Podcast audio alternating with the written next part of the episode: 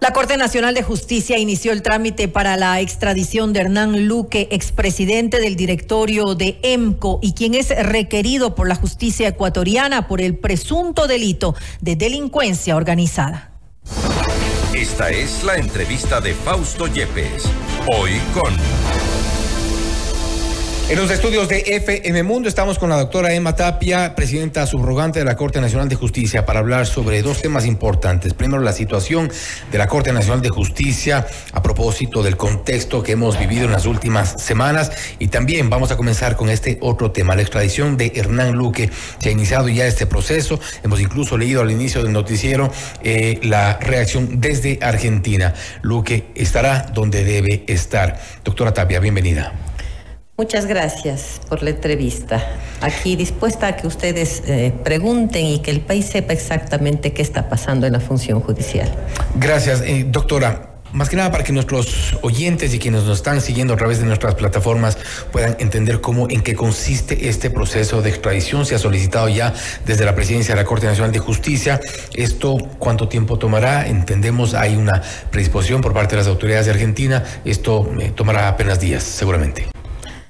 Mire, primero hay que aclarar a la ciudadanía que el proceso de extradición en realidad no es un proceso judicial propiamente dicho que se lleve a cabo desde la presidencia. Es un trámite un poco mixto entre administrativo y judicial porque lo que hace el presidente de la Corte Nacional de Justicia es cumplir la orden de un juez. El juez le dice, mire, hay esta persona, tiene esta orden de detención, está en tal parte, tráiganlo. Y lo que hace la presidencia de la Corte es este trámite administrativo de enviar los papeles al país que corresponda, mostrar los documentos exactos que corresponde, porque caso contrario puede caerse el proceso, y decirle, mire, el señor es requerido en el país, está en su país, tenemos un convenio con usted, tráiganlo. Y la Corte Nacional de Justicia, mire, recién ayer prácticamente empezamos a trabajar, sin embargo el señor presidente se puso inmediatamente en eso y estamos ya, se solicitó ya la extradición. Solo depende de que el país colaborante nos traiga inmediatamente. Sí, y justo me, justamente me refería a lo que dijo la ministra de Seguridad de Argentina, Patricia Bullrich. Ella dice que eh, lo buscaba ya la justicia por corrupción. Dice, eh, eh, agradece a los trabajos coordinados de los dos países. Este defraudador del Estado está donde debe estar, detenido a la espera de ser extraditado a Ecuador. Argentina no es más refugio de delincuentes. Cooperación internacional para fortalecer nuestra seguridad, dice la ministra en Argentina. Y, lo que le preguntaba nada más, esto podría tomar quizá pocas horas ya en función de que está todo tomar, Recordemos la última eh, extradición, por decir así, tomó horas. Ya solo dependerá de que las autoridades lo envíen. Así es. Ya es un tema meramente administrativo. Meramente en este administrativo. Desde de nuestra parte se ha cumplido ya con todo el trámite. Dependerá de Argentina el momento en el que lo embarque. Así es. Estamos pendientes, sin embargo, de la Corte Nacional, porque recuerde que apenas llegue al aeropuerto tenemos que estar presentes con la policía, etcétera, y ponerlo a orden del juez competente.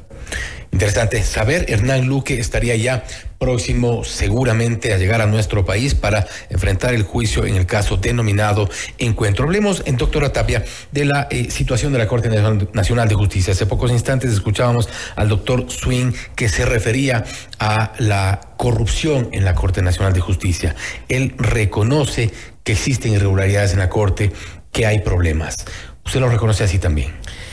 Mire, para nosotros realmente, y no, no me gusta y no podría tapar el sol con un dedo, definitivamente afectó muchísimo el hecho de ver que se allanen despachos de los jueces de la Corte Nacional, recordando que es el más alto organismo de justicia del país.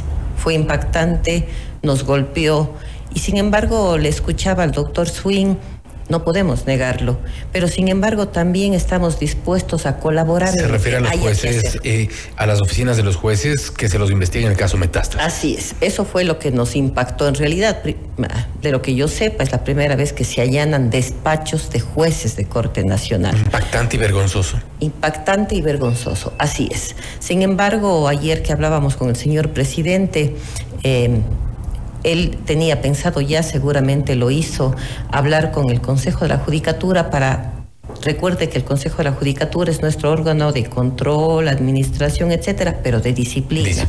Entonces, la Corte Nacional, eh, inmediatamente, el día de ayer, el señor presidente, siguiendo además estrictamente los pasos, eh, recuerde que teníamos tres eh, despachos vacíos de jueces penales algunos de ellos con casos importantísimos, muchas posibles prescripciones, cientos de escritos pendientes, audiencias que se nos estaban cayendo y pasaron todos estos días, desde el 3 de febrero que ellos cesaron y sin jueces de corte y además sin jueces de sala penal.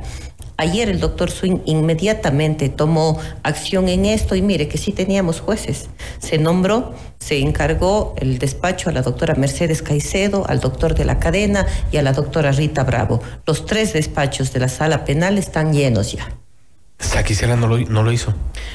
Bueno, la, respuesta que él dio al Consejo de la Judicatura y que la hizo por escrito dijo que no había jueces para llenar, lo cual definitivamente no es cierto. La Corte Nacional tiene con jueces, necesitamos más porque ahora ya los ocupamos. Y sin embargo, mire, el Consejo ¿Cuál es su lectura entonces? ¿No quiso poner eh, el doctor? Bueno, no podría yo dar una, una razón de por qué no lo hizo, pero, yo mismo la dije. Sobre lo, que está viendo le dije, el antes y después. Claro, le dije yo y incluso lo hice públicamente, cómo no tenemos jueces. Tenemos jueces en salas permanentes en la corte, ellos están en el cuarto piso y están todos los conjueces. Es más, se les encarga si se enfermaba un juez, si faltaba, tenía algún inconveniente, inmediatamente se encarga. Tan es así que en unas horas el doctor Swing encargó los tres despachos penales y además el uno contencioso administrativo, que también hay que, hay que el contencioso administrativo está debiendo mucho realmente. ¿Inacción por parte de la presidencia del doctor Seguicera? Inacción, no sé cuál es la razón, pero dejar tres despachos penales entre los cuales hay casos de metástasis, imposible para el país. Ayer se llenó los tres despachos y hoy estuvieron trabajando ya. Ahora, ¿qué ocurre? Ustedes están ya eh, algún tiempo en, la Corte Nacional de Justicia. Eh, de hecho, en los pasillos se conoce mucho sobre esto que ha mencionado el doctor Swing. existen irregularidades, que existe corrupción, es algo innegable. Usted lo ha dicho, no se puede tapar el sol con un dedo. ¿Se sospechaba a los jueces eh, investigados en el caso Metástasis? Bueno, la verdad no. Como le dije, para mí fue impactante eh, tenemos pisos separados y aunque usted no lo crea, yo estoy en el sexto piso y el área penal está en el séptimo, llego a la corte casi siete y cuarto, siete y media y salgo más o menos a estas horas, no es que tenemos contacto mayor. Hay veces que con mis propios compañeros... Pero ellos no están actuando, ¿verdad? No, absolutamente no. Actuaron hasta ese día. Hasta el 3 de febrero a las 10 de la mañana. Aún así, después del operativo, siguieron actuando. Sí, siguieron actuando porque el operativo fue eminentemente allanar los despachos, eh, sacar algún tipo de, documentación, de computadoras que pedía fiscalía y bueno, no hubo ninguna orden, por ejemplo, de detención o algo así. Entonces ellos siguieron actuando normalmente hasta el día 3 de febrero. Bueno, el 3 de febrero era sábado, entonces hasta el 12 de febrero tuvieron audiencias. Usted conoce que los jueces y en general en toda la función judicial evidentemente tienen sus equipos de trabajo no actúan solos, tienen sus secretarios, tienen sus, sus eh, asistentes, parte de su equipo. Eh, ¿No quedan todavía parte de posibles estructuras? Bueno, mire, ¿O se está trabajando en eso para El despacho de cada juez nacional de ellos, nosotros tenemos dos ah, asesores y un auxiliar y un asistente. Ellos tienen, no sé si tres o cuatro asesores, pero esto es un cargo estricto de confianza. Cuando yo llegué, por ejemplo, yo tengo mis propios asesores, yo los traje, yo los entreno y ellos hacen lo que uno ¿Y la gente de confianza de esos jueces sigue allí? Bueno, hasta ahora están, hasta ayer que yo les vi, estaban ahí porque esperaban la llegada de los conjueces para ver qué disponen, entregar procesos, explicarles qué es lo que está pendiente. Eh, estuve, por ejemplo, en el despacho de la doctora Mercedes Caicedo, hablé con ella y ella va con su propia gente. Ella va con sus propios asesores y los asesores, del momento en que un juez o con juez ahora no quiere... Eh, seguirlos utilizando como asesores, terminan su cargo inmediatamente porque no tienen nombramiento. Pero no hay el riesgo de que esta gente que ha estado todavía ya eh, asistiendo a los despachos, muy seguramente con información también privilegiada, no hay el riesgo de que pueda eh, contaminarse un poco también eh, procesos, por ejemplo. bueno, mire, hablaba y le, y le comento por Mercedes Caicedo ella me decía que a pesar de que se, había un inventario de juicios, hay que ver escritos pendientes, había un informe que decía hay tantos escritos, tantos juicios, ella no. Ella hizo nuevamente todo el inventario, revisó de proceso en proceso, porque lo que más hay que ver en penales, por ejemplo, una posible prescripción. Si usted no eh, dicta inmediatamente, señala una audiencia, una sentencia, y procesos que pueden prescribir y en penal el momento que esto pasa queda fuera la persona. Que es parte de la dinámica de la corrupción que ha operado en, muchos sectores de la justicia. Y que ha operado en muchos sectores de la justicia, así es, pero en, la sala, y le, comento por eh, este despacho concretamente, ella inmediatamente levantó el, el inventario y está señalando ya audiencias por, para todos los que están por prescribir primero, pero ella está con su propia gente, sus propios asesores y cada uno de los conjueces que hoy se están haciendo cargo tienen que ver si traen sus propios asesores o siguen ocupando a los que están ahí. ¿Hay contaminación en la Corte?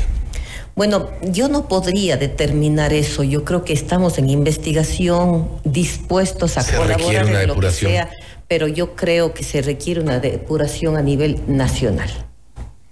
Concretamente, en cuanto a la Corte Nacional de Justicia, eh, y a propósito de lo que ocurrió durante las, la semana pasada y, algunos días, eh, eh, respecto de la elección de nuevo presidente. No hubo consenso, no hubo acuerdos, después se aducía una prórroga, después también se hablaba sobre una posible, eh, un posible encargo al más antiguo, al mejor puntuado. ¿Era incómodo Iván Saquicela ya en ese momento? Bueno, Iván Saquicela terminó su periodo, para mi concepto, ni siquiera el 5 de febrero. Él terminó el 26 de enero porque él y 15 y 14 jueces más decidieron que las elecciones no solo se adelanten, sino se quedó determinado, recuerde que nosotros podemos autorregularnos, quedó determinado que los periodos iban a terminar de los presidentes cada 26 de enero. Entonces, si el 26 de enero no llegamos a un acuerdo, se entiende que su periodo termina. ¿Se arrogó funciones durante más de una semana? Bueno, el Consejo de la Judicatura emitió un comunicado y le decía que él tiene para actuar hasta el 5 de febrero. Entonces, en base a eso, el Consejo de la Judicatura, el doctor Saquicela continuó actuando hasta esa fecha. El Consejo de la Judicatura emitió una acción de personal, que es lo que corresponde, diciéndole, señor Saquicela, hoy es 5 de febrero, 9 de la noche, le comunicamos que usted ya no es presidente y que mañana tiene que integrarse. Y él presentó su renuncia. Y él presentó la renuncia a las 10 y 22, pero hay algo que sí debo aclarar. La renuncia tenía que presentarla ante el Pleno. Yo soy parte del Pleno y el Pleno no ha recibido ninguna renuncia. ¿Qué implica eso? Que nunca renunció no presentó ante el Consejo, no presentó ante el Pleno. Ah, estuvo reunido con nosotros y jamás nos dijo, por ejemplo, miren compañeros, presento mi renuncia. ¿A usted le resultó incómodo el doctor Saxela? Me resultó incómodo definitivamente desde el momento en que yo consideraba que el día 26 de enero él había terminado su periodo. ¿Incómodo en, eh, por sus actitudes desde, después del 26 de enero? incómodo por esas actitudes y por otras también. Por ejemplo, ¿cuáles? Yo, por ejemplo, fui quien le nominó a él para candidato a presidente, voté por él y le decía frente a los compañeros del Pleno, yo voy a estar apoyándole hasta que vea que cumpla lo que nos había ofrecido. ¿Y hasta cuándo se dio cuenta y cuándo se arrepintió? Bueno, yo diría que el último año ya resultó incómodo para el Pleno en general. O sea, dos años le confió. Le confiamos eh, la dirección, la administración, pero ya el último año, por decirle, los dos primeros años sacábamos resoluciones, jurisprudencias, votábamos por ella y ese es nuestro trabajo. Nuestro trabajo no es... Eh, aparecer en un medio, en otro medio, rueda de prensa en un día, otro día, no, no. Eso les incomodaba. Nos incomodaba porque no estábamos cumpliendo con nuestro trabajo. ¿Quién, mire, quién debe llamar al Pleno es el presidente. Durante cuatro semanas no hemos sido llamados al Pleno. Entonces, ¿qué está haciendo el Pleno? Si tenemos resoluciones pendientes, jurisprudencia pendiente, normativa que... Pero en principio no está mal que aparezca a los medios, que dé cuentas a la ciudadanía, que responda a las preguntas de la prensa. Usted mismo está ahora acá con nosotros. Le agradecemos por haber venido. Pero eh, eh, ¿eso les molestaba quizá mucha exposición? Mire, y es como hablábamos con el doctor Swing, tenemos que ahora contarles qué está pasando en la Corte, tenemos que explicarles qué pasó estos días, cómo fue las elecciones, y eso es lo que nos preguntan. Pero nuestra función es trabajar. Queremos y tenemos ciertas cosas pendientes, muchas, no sé cuánto tiempo vamos a estar, pero el tiempo que estemos queremos empezar a trabajar. Y en el último año no se vio eso, no se vio trabajo de la Corte, eh, escándalo tras escándalo, el presidente de la Corte Nacional en reunión con el presidente de la Asamblea, eh, eh, con el reunión con... Pero que era su primo, dijo que era... y, el primo Virgilio Saquicela dijo que no había problema, que Bueno, en realidad no era primo. En realidad tienen el mismo apellido, pero no son primos. Eso todo el mundo piensa que son primos, pero no lo son porque soy de la misma provincia y no lo son. Entonces, ese tipo de cosas yo creo, personalmente la Corte Nacional. Y hubo otras personas en esa reunión. Y a otras personas además. no se las nombró, pero. Eh, varias veces le reclamamos eso. O sea, no es que nos quedamos callados. A él en el Pleno le señalamos que no queríamos más exposiciones, que no queríamos declaraciones que pongan en, en, tela de duda la, la, Corte Nacional. Y le dijimos, algún día le dijimos, no más declaraciones. Al día siguiente salió a dar otra declaración. Ese tipo de cosas empezó a incomodar a uno, a otro, a otro, a tal punto que ya hasta un oficio que quería hacer no era aprobado. Aún así llamó la atención el día de la votación que él haya obtenido nueve votos frente a tres de la doctora Camacho y tres del doctor Swing. De alguna forma sí tenía una importante, eh, no mayoría para, para, para ser elegido, pero había un importante apoyo, nueve frente a tres. Y claro, pero hay que, hay que pensar algo muy claro. La Corte Nacional, cada vez que se renova en tres años, los jueces nuevos que entran son los que eligen presidente. El concurso a Corte Nacional se cayó y el doctor Saquicela ofreció a cuatro de los compañeros que se iban que les iba a prorrogar en sus funciones. Esos son los cuatro votos que tuvo adicionales, porque el día que ellos se fueron... Eso fue amor con amor se paga. Así es, porque el día que ellos se fueron, al siguiente pleno que tuvimos ya no tuvo ni siquiera los cinco votos, tuvo cuatro. Entonces, y el, doctor Swing, por ejemplo, ahora tuvo nueve. ¿Hizo un canje de votos del doctor Saquicela? No sé qué lo hizo, pero los cuatro compañeros que se iban votaron por él. Y nosotros decíamos, y algún compañero les decía, ¿por qué tan apuraditos? Esa fue la palabra que usó adelantan las elecciones y ahora resulta que quienes se van mañana nos van a dejar poniendo presidente. Sin embargo, mire, ni siquiera con ellos y conformado el Pleno no alcanzó los 12 votos, lo que significa que no tenía el apoyo del Pleno. El Pleno somos 21 personas. Y usted ha hablado ah, eh, este momento del concurso para jueces de la Corte Nacional de Justicia, un concurso que, eh, y, le digo porque yo lo había seguido desde el inicio, recibió una serie de cuestionamientos y no por parte necesariamente solo de la prensa, misiones de observadores internacionales, observadores locales, abogados, federaciones de abogados que lo cuestionaron desde el inicio al concurso, pero usted lo respaldaba para entonces. Mire, ¿Qué le hizo creer en el concurso? No, jamás. Lo que el doctor Saquicela pretendió, y por eso yo voté en contra y le dije muy claramente, el doctor Saquicela pretendía que el Pleno de la Corte saque un comunicado expresando al Consejo de la Judicatura que se declare la nulidad y el rechazo al concurso como cada uno de nosotros tenemos funciones, como por ejemplo, no es nuestra no es función de un juez preguntar al procurador. Usted no estaba de candidata. No, para nada. Pero había compañeros suyos que estaban aspirando. De mis compañeros, cuatro que votamos, ninguno estaba aspirando, no. Ya. Pero ¿por qué votamos en contra? No votamos a favor del concurso. Dio la impresión de que sí votamos en contra de que nosotros como pleno demos la opinión de un concurso al que no tenemos acceso. No tenemos injerencia y no podemos tenerla porque somos la Corte Nacional quienes va a recibir a estos jueces, pero no quien evalúa, quien califica. No. Lo que habíamos quedado muy claramente, y eso está en actas, es que nos oponemos a que el Pleno de la Corte Nacional se intro, tenga una intromisión en el Consejo de la Judicatura. Y dije muy claramente eso. No podemos meternos. ¿Cómo está el concurso?